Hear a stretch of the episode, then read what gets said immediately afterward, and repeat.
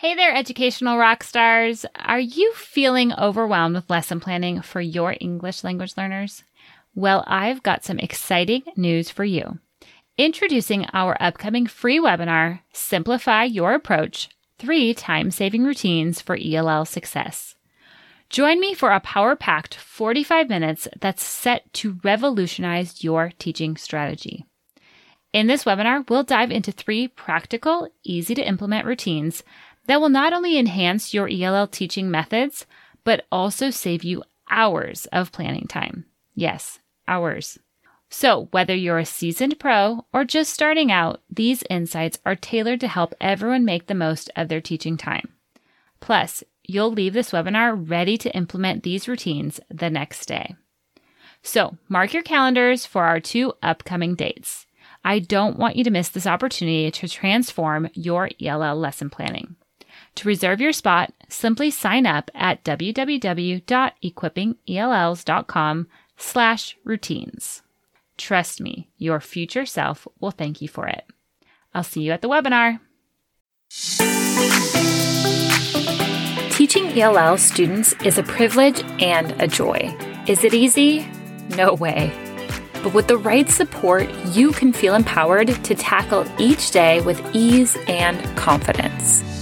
I'm your host, Beth Vaucher, founder of Inspiring Young Learners.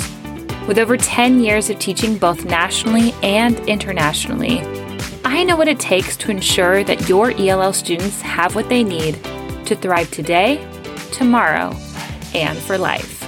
I'm on a mission to empower you to equip your English language learners. Welcome to Equipping ELLs. Let's get to today's episode.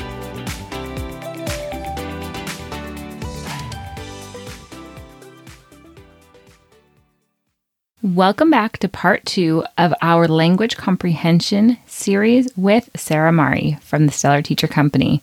If you didn't catch last week's episode, which is part one of this, go back and listen to that first because it's going to help give you a lot of context and background into the conversation that we're continuing today. I hope you enjoy.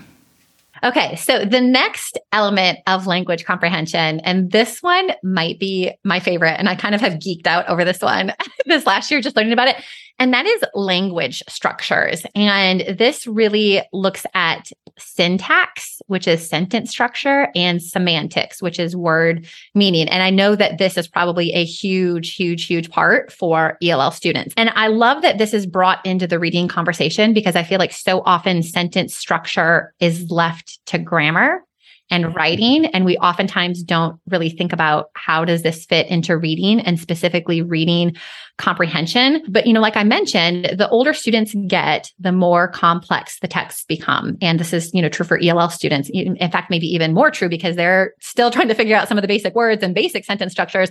And we're like, great, now you're in fourth grade and you've got to read a text where there's compound sentences and complex sentences and independent clauses and dependent clauses and, you know, all of these sort of different sentence structures. And if a student does not understand at the very basic foundational level how a complex sentence is formed, they're going to have a really hard time extracting the meaning of it. And so ultimately, students need to be able to look at a sentence, a complex sentence, and be able to really break it apart and understand who or what is this sentence about and what is the action that is happening. And sometimes when there's all these commas and extra words and extra information, it is hard for students to distill a sentence down to its basic level, but it is important for us to incorporate during reading. So there's a couple really basic things to do. And I think like being intentional about doing this during like your reading instruction helps students see that, yeah, we want to learn how to write sentences too, but we need this from the comprehension side of things. And that is to do sentence really deconstruction or sentence construction. So basically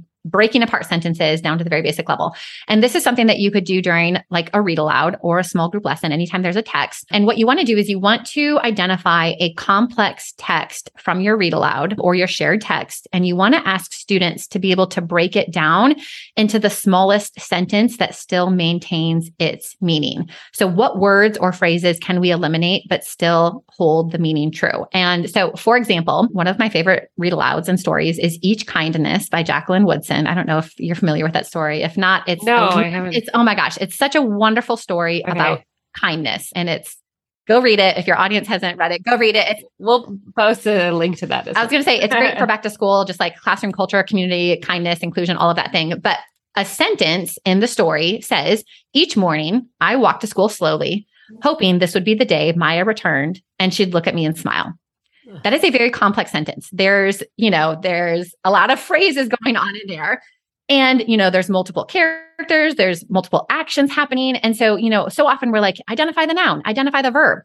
It's like, okay, well, in that sentence, we have the verbs walked, hoping, smile. Like, what is actually happening in this sentence? And so, ultimately, we want students to be able to read that sentence and understand that Chloe, that's the main character saying I, she's hoping Maya would return to school. So, if, you know, the sentence starts with each morning, I walked to school slowly, hoping this would be the day Maya returned, and she'd looked at me at smile. Well, if we eliminate that first phrase each morning, we still have the core of the sentence. So now we have, I walked to school slowly, hoping this would be the day Maya returned and she'd looked at me and smiled. Okay, well, what if we eliminated that phrase? She looked at me and smiled. Do we still have the core meaning of the sentence? I walked to school slowly, hoping this would be the day Maya returned. So you just go through and bit by bit, what words can we eliminate? What phrases can we eliminate and still maintain the core meaning of the sentence until we get down to the smallest sort of elements of a basic sentence. So you can do this anytime you're doing a read aloud small group, find a sentence in the text and break it apart. And then the sort of opposite is you can build a sentence and you can expand it. So having students start with the very basic, you know, a, you know, like the dog ran Okay, so that's our very basic sentence. Can we add to it? Can we add an adjective? The brown dog ran. Okay, where did the brown dog run to? The brown dog ran down the street. Okay, what time of day is this happening? The brown dog ran down the street Monday morning. You know, so we're we're adding in different words and phrases, but students understand that at the core of the sentence we're talking about a dog that ran. So both of those activities I think are so great to do and they're sh- they're short, they're quick, but they really help students understand, you know, language composition at the very basic level. And focusing on these types of activities has an impact both on reading comprehension, but also like our reading expression and how students write and communicate their ideas because they have a much better understanding of how sentences are put together. Absolutely. We've done a lot of the building of a sentence starting simple, but I love that idea. Finding a mentor sentence, finding something in a read aloud, and then modeling that and working on it together and playing a game with it. You know, can we, how small can we make this sentence? Because I think for some kids, that might be easier to kind of deconstruct or feel like it's easier than to seeing a short sentence and adding on words. So, what a powerful way to do both and it really help their brains go back and forth of deconstructing and constructing well, and I think even like having the sentence written on the board and, you know, either circling the words you're eliminating or putting an X through them so students can still see where they're located, you know, or even asking students like, okay, if I eliminate this phrase, like, do you again agree or disagree? Like, if I eliminate this phrase, do we still maintain the core of the meaning, you know, and having a debate about it? And I think, you know, just really helping kind of like you said, like really analyzing sentences and helping students like really understand. And I, and I think a lot of times this is like from all of the reading I've done on the science of reading, I feel like this is such an opportunity for teachers to like be way more intentional about how we're teaching grammar, specifically sentence structures, both in reading and writing, that could have a huge, huge, huge impact. Yeah, I just think that this is like an area that we are like, okay, we can give way more intentional focus to sentence instruction. No, I love, and it's so intentional of just then lending into that writing piece that I know many of our students really struggle with. You know, if they're seeing this model, then when they're reading, they're really beginning to see sentences come to life that's going to directly correlate with how well they're going to be able to write sentences in, independently. So, well, and then also kind of going back to like the very beginning, how we talked about how it's like we constantly want to be spiraling, like what we're doing, like the weaving of the rope. You know, we're not teaching a block and then adding to it. You know, it's like one of those things. So often we teach our unit on sentence sentence structures, right? We teach different types of sentences, we teach compound sentences, we teach complex sentences, and then we move on and we teach something else. But this is one of those things that it's like if we're constantly coming back to sentence structure and, you know, looking at simple sentences and, you know, compound, more complex, but we're constantly just like paying attention to and reviewing them all throughout the year, our students are going to have a much stronger understanding than if we just did a four week unit on sentences in October. So this is definitely one of those that all year long we want to be talking about it. Absolutely. It will be it will pay off in the end for sure. Hey teachers, I'm interrupting this episode to ask you a quick question. How different would your life be if you could confidently plan effective and engaging lessons for your ELL students in a fraction of the time? I created my membership equipping ELLs to do just that. When you join, you gain instant access to the exact resources you need, proven and prepped for you, plus a supportive private community of like minded educators. Join us today at www.equippingells.com. Now back to the episode.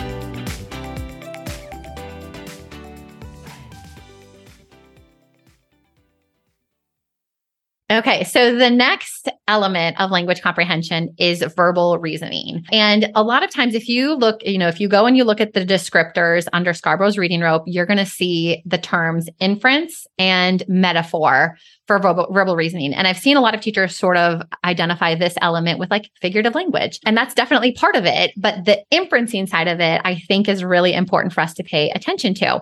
So if we think about verbal reasoning, you know, simply put, what verbal reasoning is it is the ability for us to understand what we read or what we hear. And making inferences is a huge part of us being able to have strong verbal reasoning skills because, you know, especially in texts, they're limited. You know, teachers are or authors are limited with the words they can use, and a reader is going to have to bring in their own prior knowledge and you know infer to have complete understanding and so verbal reasoning is you know being able to understand things like figurative language but really it's understanding when and how to make inferences and a lot of teachers ask me, you know, do you have lessons on how to make inferences? Do you have a unit on how to make inferences?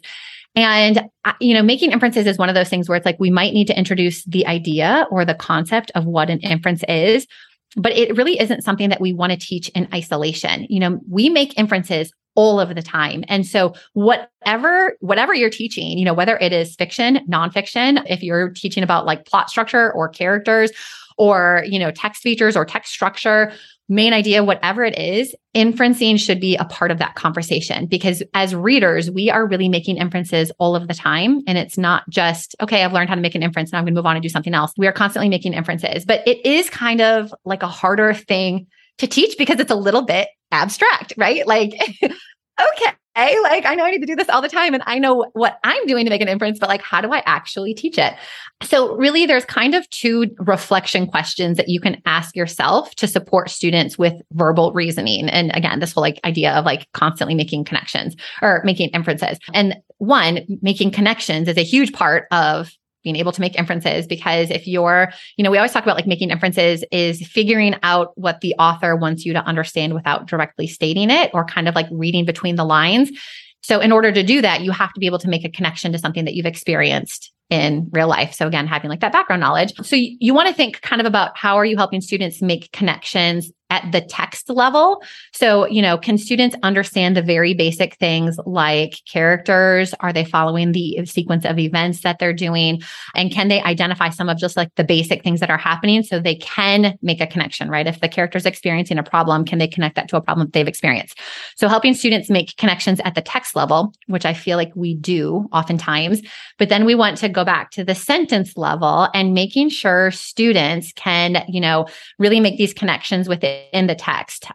So, looking at, for example, if students are reading a sentence, can they fully identify who or what is being referred to by the pronouns within the text? And this is probably like an important for ELL students.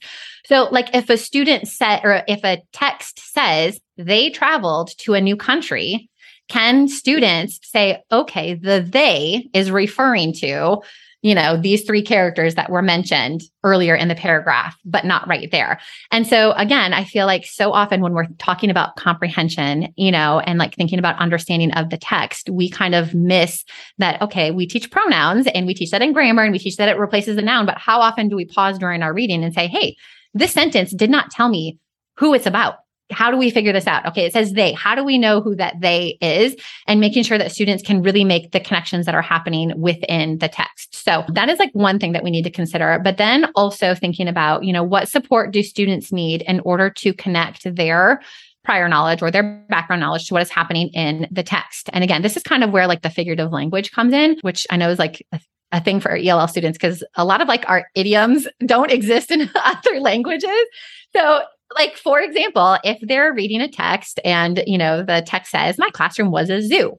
Can students understand that they are not actually in a classroom that is at a zoo, but you know that expression is helping students understand that maybe their classroom is a bit crazy, it's a bit chaotic. They can identify that as a metaphor. So making sure that they have enough background knowledge to understand figurative language metaphors but not even just like specific you know metaphors. I think just any example that can be included. Like what is the author trying to communicate through this example? You know i think those are examples of like making inferences that we don't always like think about. You know so some things that you can do to prompt students to make inferences. And I think sometimes we don't realize that like these types of questions are actually demanding students to use inferential thinking, but like the how and the why questions so, like, why would small acts of kindness be a good theme for this book? So, a question like that, you know, students have to evaluate, like, okay, first of all, does this theme connect to what is happening? Can I extract evidence from the text that would support?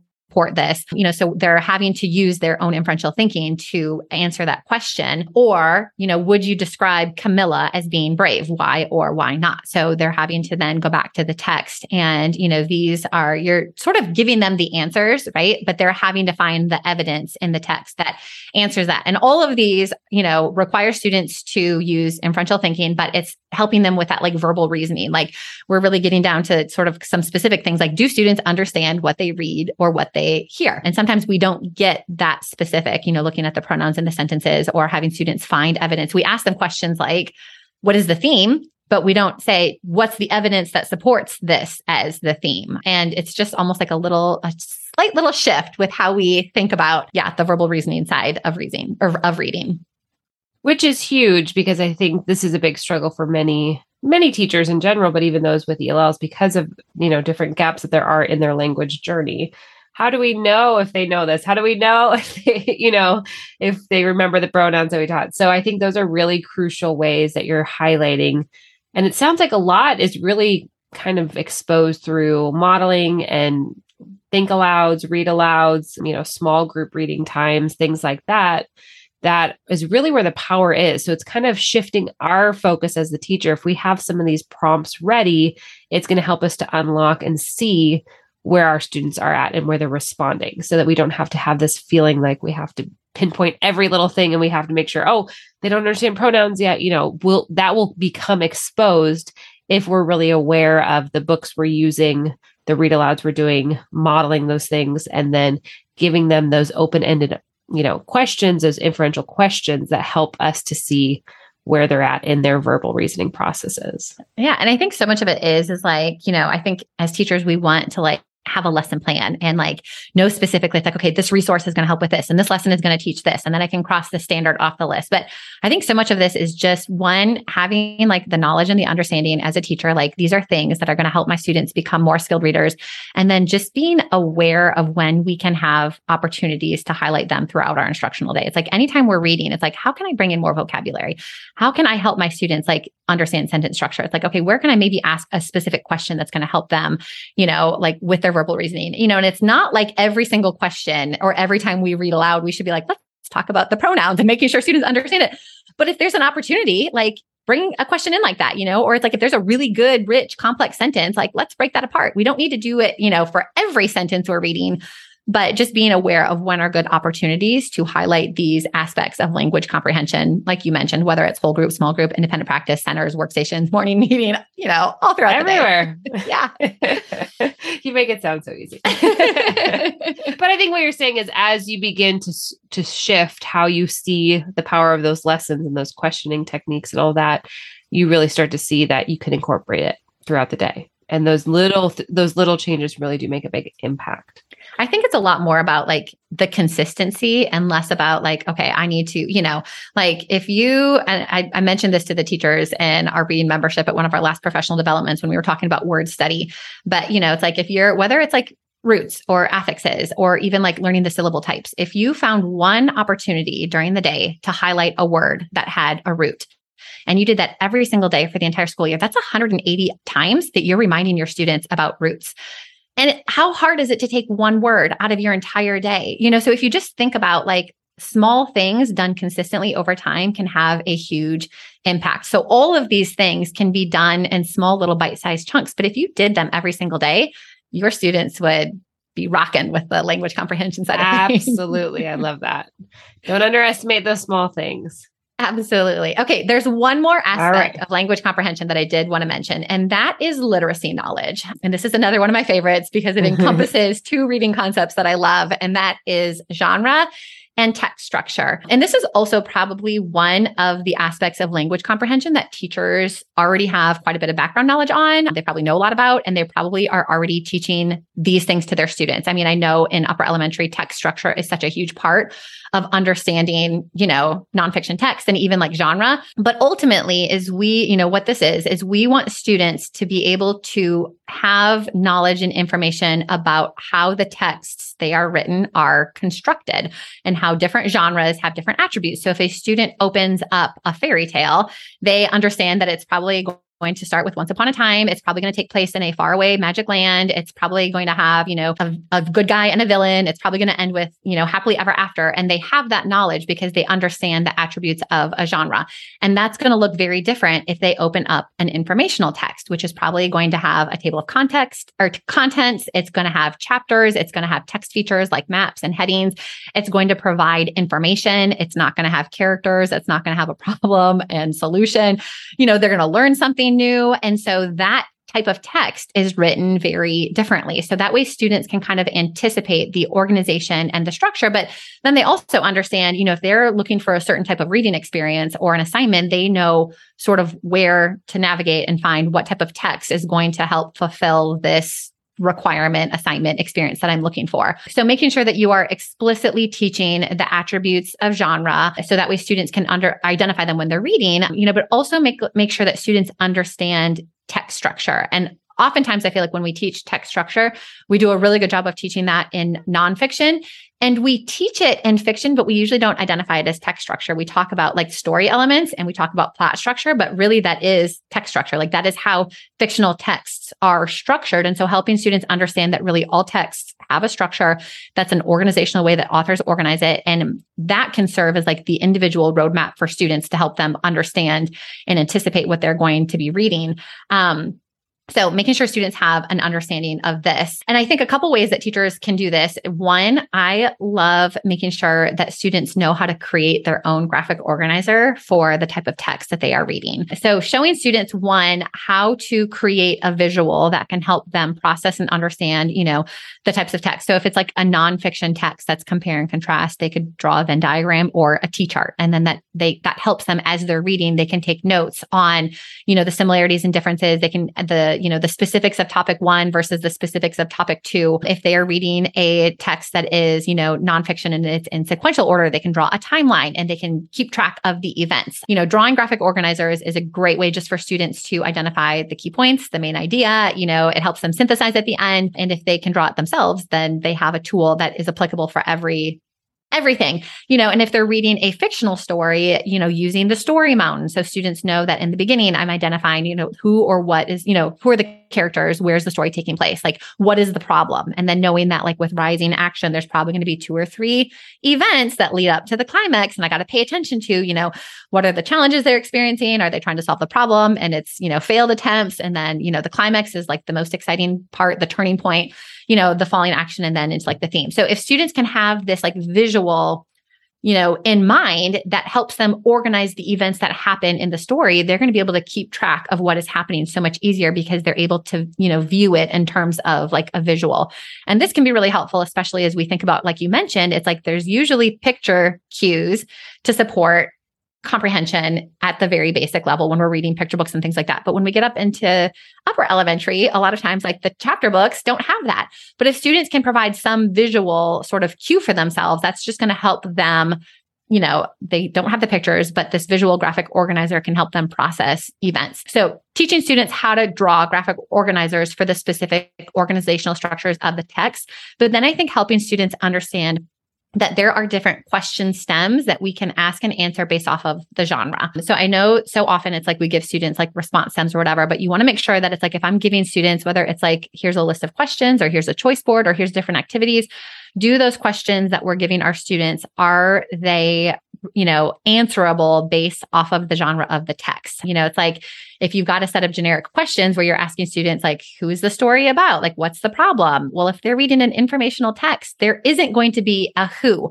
And I think, especially with students who are, unless it's like a biography or something, but like, especially if students are like ELL students, or I think about like, I had students, it's just like, you know, sometimes I'm like, okay, they take everything I say so literally, or they so desperately want to please, you know, and I remember I used to have kind of like a, like a response, a a generic response them almost where it's like if you're independent reading here's the questions you need to ask and they were all based off of fiction.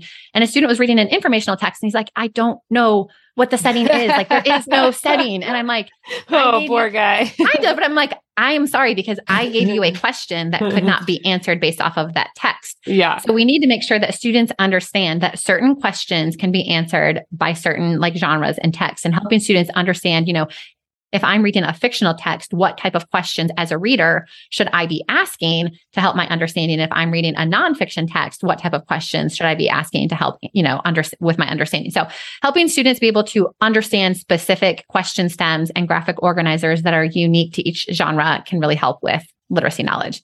Yes. So that's that's it. That's language comprehension. That's language comprehension right there. Background knowledge, vocabulary, sentence structures, verbal reasoning, and literacy knowledge. you know, just in a, a condensed way. No, that was great.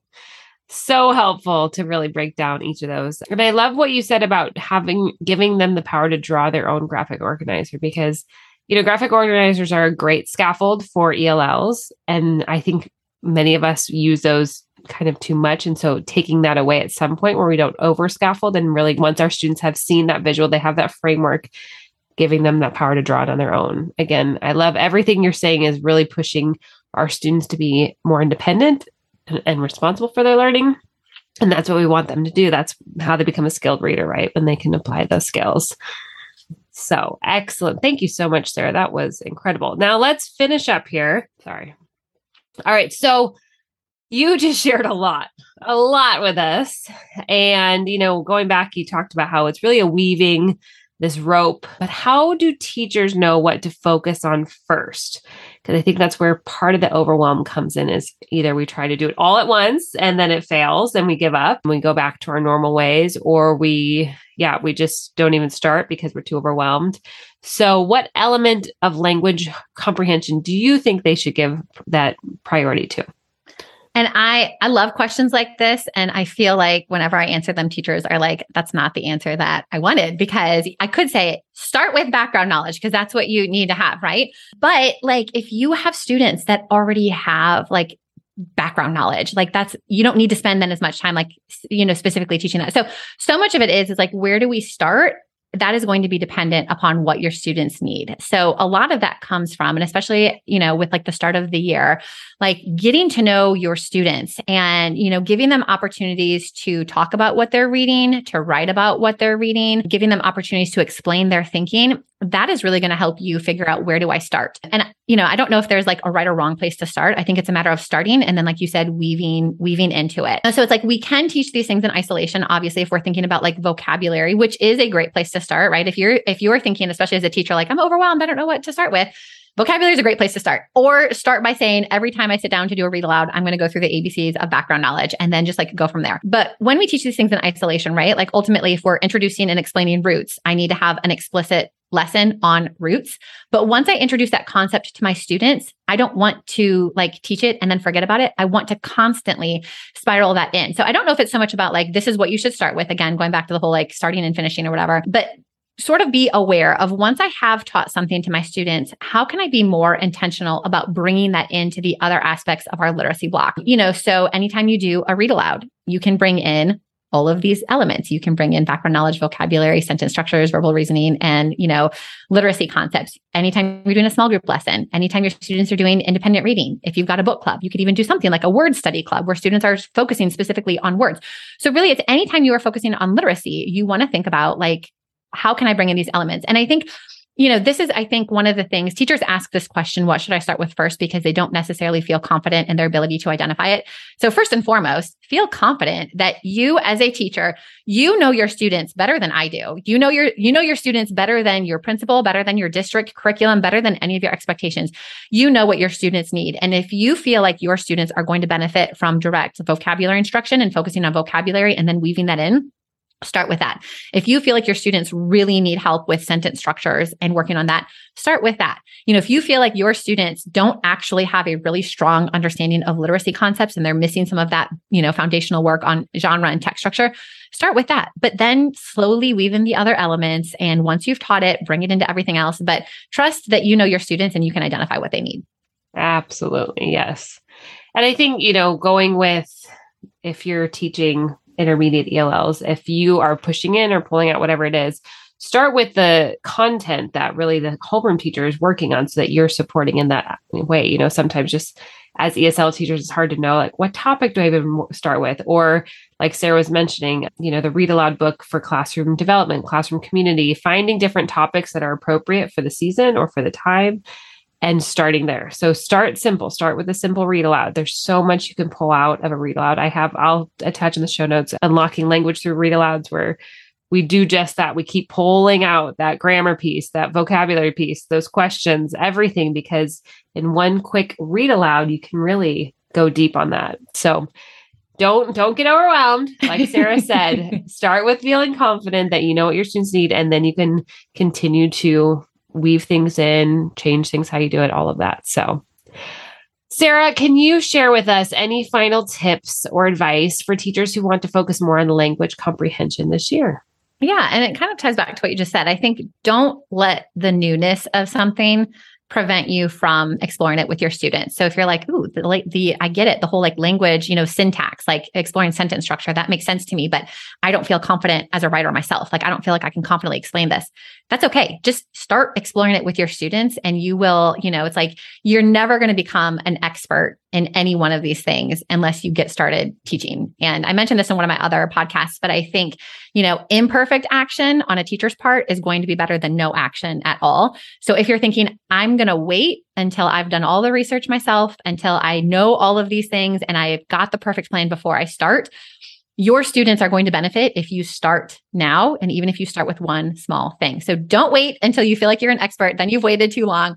Get started, you know. So if it is new and maybe a little uncomfortable and you're like I've never taught this way or I really don't know how to like incorporate these things into my read aloud, that's okay. You're going to get better the more you practice and the more you sort of just, you know, explore it and and like I said just practice it. So yeah, don't let the newness or maybe unfamiliarity of some of these ideas prevent you from getting started with incorporating them in your classroom.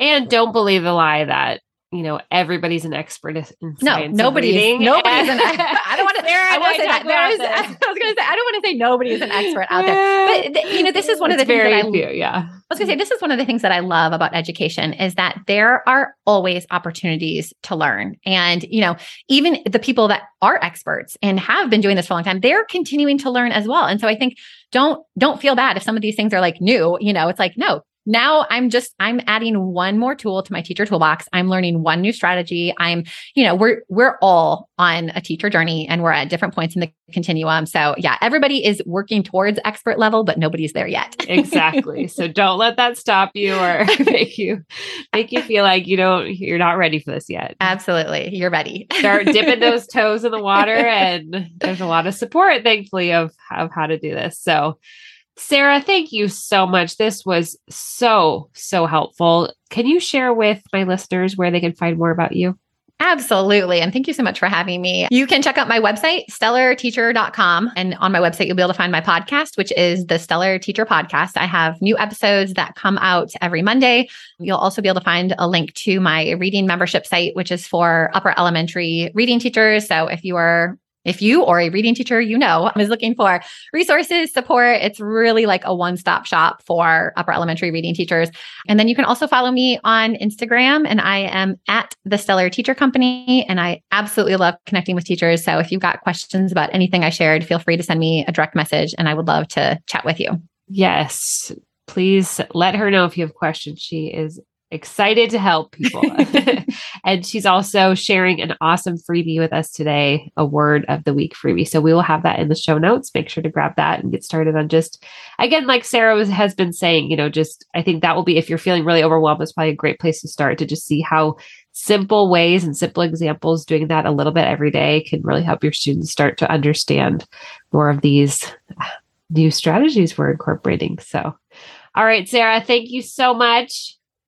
Thanks for having me, Beth. This was a lot of fun. All right, we'll talk soon. Bye. Thank you for joining me in today's episode. All links and resources mentioned can be found in the show notes. If you're looking for even more support and done for you resources created specifically for the needs of ELLs, head to inspiringyounglearners.com. I'll catch you here next week. Until then, take that next step to keep equipping your ELLs.